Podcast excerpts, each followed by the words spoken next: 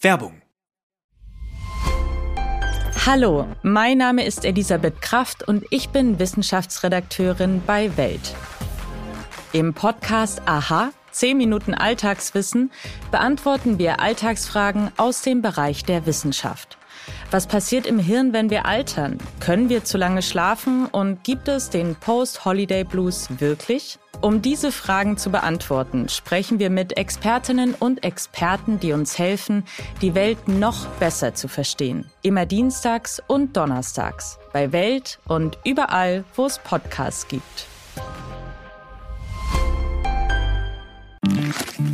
Werbung Ende. Das Bild News Update. Es ist Montag, der 7. August und das sind die Bild Topmeldungen. Eine Gemeinde steht unter Hausarrest. 400 Bewohner sitzen in ihrem Dorf fest. Er hat seine Karriere eigentlich beendet, holt Tarantino Bruce Willis zurück. Nach Kanes Torgala, Tottenham-Trainer stichelt gegen Bayern. Eine Gemeinde steht unter Hausarrest. 400 Bewohner sitzen in ihrem Dorf fest. Kein Supermarkt, kein Bäcker und keine Möglichkeit, das Dorf zu verlassen. Langendembach im Saale-Orla-Kreis steht unter Hausarrest. Eine Baustelle im Nachbardorf Kleindembach schneidet etwa 400 Bürger von der Außenwelt ab. Die einzige Zufahrt zum Ort wird aufgrund der Maßnahme der Thüringer Energienetze gesperrt, so das Landratsamt. Eine Freileitung wird einhergehend mit der Neuerrichtung eines Hausanschlusses in der Langendembacher Straße rückgebaut. Gleichzeitig wird ab Dienstag in Langendembach am Trinkwassernetz gearbeitet. Das Landratsamt lehnte die Sperrung zuvor zweimal ab. Zur Abwehr einer möglichen Gefahr sei sie nun aber unumgänglich und nicht länger aufschiebbar. Deshalb wird die Zufahrt nach Langendembach von Montag bis Freitag 7 bis 17 Uhr nicht möglich sein. Eine halbseitige Sperrung wurde geprüft, ist aber durch die geringe Breite der Straße nicht möglich, so Bürgermeister Lars Fröhlich. Für Notfälle wie Einsätze von Feuerwehr oder Rettungsdienst gäbe es aber einen Plan zur Abdeckung von Baugruben. Bild besuchte das Einbahnstraßendorf, ließ sich die Situation von den Bewohnern erklären. Rentner Manfred Blumenstein, das betrifft uns sehr, weil meine Frau und ich dienstags und donnerstags zur Therapie müssen die können wir nicht wahrnehmen, weil wir einfach nicht wissen, wie wir dahin kommen. Er hat seine Karriere eigentlich beendet, holt Tarantino Bruce Willis zurück. Es ist eine Geschichte, wie es sie wohl nur in Hollywood geben kann. Millionen Fans auf der ganzen Welt erfuhren im letzten Jahr, dass Stirb langsam Legende Bruce Willis seine Karriere beenden muss. Der Schauspieler, so seine Familie, leider in einer Form von Demenz die es ihm unmöglich mache, seine Karriere fortzusetzen. Aus diesem Grund und nach reiflicher Überlegung zieht sich Bruce Willis von seiner Karriere zurück, die ihm so viel bedeutet hat, sagte seine Tochter Ruma in einem Statement bei Instagram. Es ist ein nahezu kompletter Abschied, denn Bruce Willis hat sich seither auch privat fast vollständig aus der Öffentlichkeit zurückgezogen. Gelegentlich ist er im Kreise seiner Familie bei Social Media zu sehen. Tragisch. Ein würdiger Abschluss seiner Karriere bleibt Bruce Willis durch seine Erkrankung verwehrt. Bis jetzt. In Hollywood verdichten sich Gerüchte, dass Bruce Willis noch eine letzte Rolle spielen könnte im allerletzten Film seines Freundes Quentin Tarantino. Die beiden drehten 1994 gemeinsam Pulp Fiction. Jetzt soll Willis für Tarantinos Abschlusswerk The Movie Critic, ein Projekt, das gerade vorbereitet wird, noch einmal vor die Kamera zurückkehren. Ein Hollywood Insider sagte US-Medien, Tarantino plane Bruce Willis eine kleine Rolle zu schreiben. Sollte sein Gesundheitszustand die Arbeit nicht zulassen, sei es notfalls sogar denkbar, mit Archivmaterial zu arbeiten. Tragischer Unglücksfall, Daimler-Vorstand überraschend gestorben. Daimler Truck Finanzvorstand Jochen Götz ist tot. Der 52-Jährige ist am Samstag bei einem tragischen Unglücksfall ums Leben gekommen, hinterlässt eine Frau und zwei Kinder.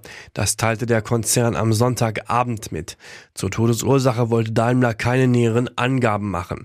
Götz saß seit gut zwei Jahren im Vorstand und führte die von Daimler, heute Mercedes-Benz Group, abgespaltene Lkw- und Bussparte an die Börse. Jochen Götz war Daimler Truck mit Herz und Seele, sagte Vorstandschef Martin Daum. Menschlich wie beruflich sei sein Tod ein riesiger Verlust. Götz hat sein gesamtes Berufsleben über 36 Jahre im Daimler-Konzern verbracht. Von der Lehre zum Industriekaufmann über verschiedene Finanz- und Controlling-Funktionen, zumeist in der Nutzfahrzeugsparte bis in den Vorstand. Nach Kanes Torgala, Tottenham-Trainer stichelt gegen Bayern. Der Poker um Bayern-Wunschspieler Harry Kane zieht sich und jetzt kippt auch noch Tottenham-Trainer Ange Postecoglou Öl ins Feuer. Nach dem 5 zu 1 Testsieg der Spurs gegen Schachtjor Donetsk, bei dem Kane gleich vier Buden machte, sprach der neue Coach über das Interesse des deutschen Rekordmeisters an seinem Spieler. Postecoglou, ich denke, was jetzt Fakt ist, ist, dass er ein Vertragsspieler unseres Vereins ist. Ich würde sicherlich nicht über Vertragsspieler bei anderen Vereinen sprechen. Aber ich bin nicht bei Bayern, also können sie machen, was sie wollen. Der Australier erklärt außerdem, angesprochen auf eine mögliche Deadline der Bayern, wir wissen, dass es eine Frist gibt und das ist das Ende des Transferfensters. Und weiter, darüber hinaus stehe ich regelmäßig in einem offenen Austausch mit Harry und dem Club. Ich habe ihnen gesagt, dass sie mich informieren sollen, wenn sich der Status quo ändert. Und jetzt weitere wichtige Meldungen des Tages vom Bild Newsdesk. Seine Schwester kondolierte schon zu seinem Tod. WhatsApp-Streit an Wellers Sterbebett. Der frühere Europameister im Boxen René Weller liegt im Sterben. Der Pforzheimer Ex-Champ leidet seit 2014 an Demenz. Hinzu kam jetzt eine Lungenentzündung. An seinem Bett tobt ein Streit zwischen Ehefrau Maria und Wellers Schwester Verena. Maria Weller, ich bekam von Renés Schwester Verena eine unfassbare WhatsApp. Darin bekundet sie ihre Anteilnahme zum Tod ihres Bruders. Verena bestätigt gegenüber Bild am Telefon diese WhatsApp und erklärt die makabre Panne so. Aufgrund der vielen Zeitungsberichte vom bevorstehenden Tod und der Vorbereitung der Beerdigung bin ich davon ausgegangen, dass mein Bruder verstorben ist. Die Schwester von René Weller sagt weiter, im WhatsApp-Status von Maria Weller stand am 29. Juli 2.49 zudem, das Schlimmste ist, wenn man etwas loslassen muss und trotzdem die Hoffnung behält, es irgendwie festhalten zu können. Mein Herz, es schreit. Hiernach nahm ich an, dass mein Bruder verstorben sei. Aber warum schrieb die Weller-Schwester eine WhatsApp und telefonierte nicht mit Maria? Verena, sie hätte vermutlich nicht abgenommen. Ministerin sah ihre Politik in Gefahr. Baerbock geht gegen Komiker vor. Über diese Parodie konnte Außenministerin Annalena Baerbock gar nicht lachen. Der Twitter-Account Außenministerin Parodie Annalena Baerbock wird seit Wochen immer größer.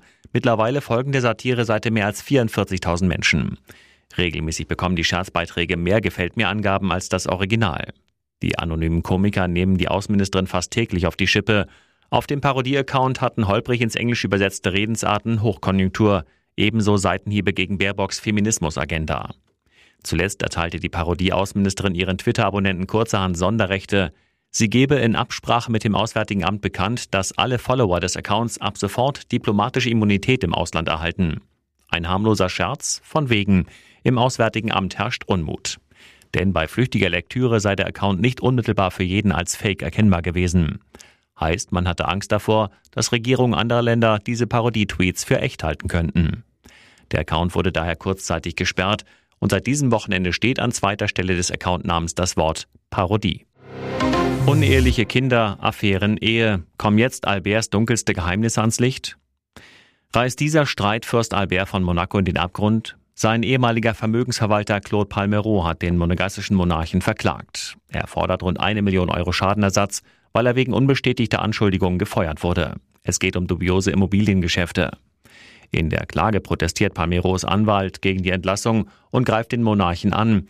Es gebe Umstände, unter denen Albert das Prinzip des Rechtsstaates vergisst und die Gewalt der Willkür begünstigt. Eine versteckte Drohung, in der ungeheurer Sprengstoff steckt, denn Palmero ist als einer der ehemals engsten Mitarbeiter des Fürsten mit allen Interna der Familie vertraut. Würde er auspacken, könnte es das Ende von Alberts Regentschaft bedeuten. Nach einer Hausdurchsuchung bei Palmero sollen Akten beschlagnahmt worden sein, die angeblich alle Geheimnisse von Albert lüften würden. Gerüchte über dunkle Geheimnisse gibt's über Prinz Albert seit langem. Mehr dazu auf Bild.de. Mehrere Verletzte in Wuppertal. Audi schleudert in Kindergruppe. Ein kleiner bunter Schuh liegt auf der Straße. Er gehört zu einem von vier Kindern, die auf einem Bürgersteig von einem Audi RS Q8 erfasst wurden. Im Hintergrund kümmern sich die Rettungskräfte um die Verletzten. Eines der Mädchen wird auf einer Trage zum Rettungswagen transportiert. Schlimmer SUV-Crash in Wuppertal. Gegen 16.20 Uhr alarmierten Zeugen Polizei und Rettungskräfte über den Unfall im Stadtteil Heckinghausen. Der Fahrer des schweren Audi hatte zunächst bei Rot an der Kreuzung gehalten. Als der 23-Jährige bei Grün anfuhr, verlor er die Kontrolle über den SUV, krachte in den Eingangsbereich eines Mehrfamilienhauses. Danach schleuderte er weiter über den Bürgersteig, erfasste eine Gruppe von drei Mädchen, zwölf, zwölf und drei, und einem Jungen, ebenfalls zwölf. Die Kinder wurden nicht lebensgefährlich verletzt, kamen aber ins Krankenhaus. Der Audi-Fahrer blieb bei dem Unfall unverletzt, erlitt aber nach einer Auseinandersetzung mit aufgebrachten Angehörigen der Kinder leichte Verletzungen. Die genaue Unfallursache ist noch unklar, vermutlich hatte der junge Mann aber zu schnell beschleunigt. Außerdem besteht der Verdacht, dass er unter Drogeneinfluss stand.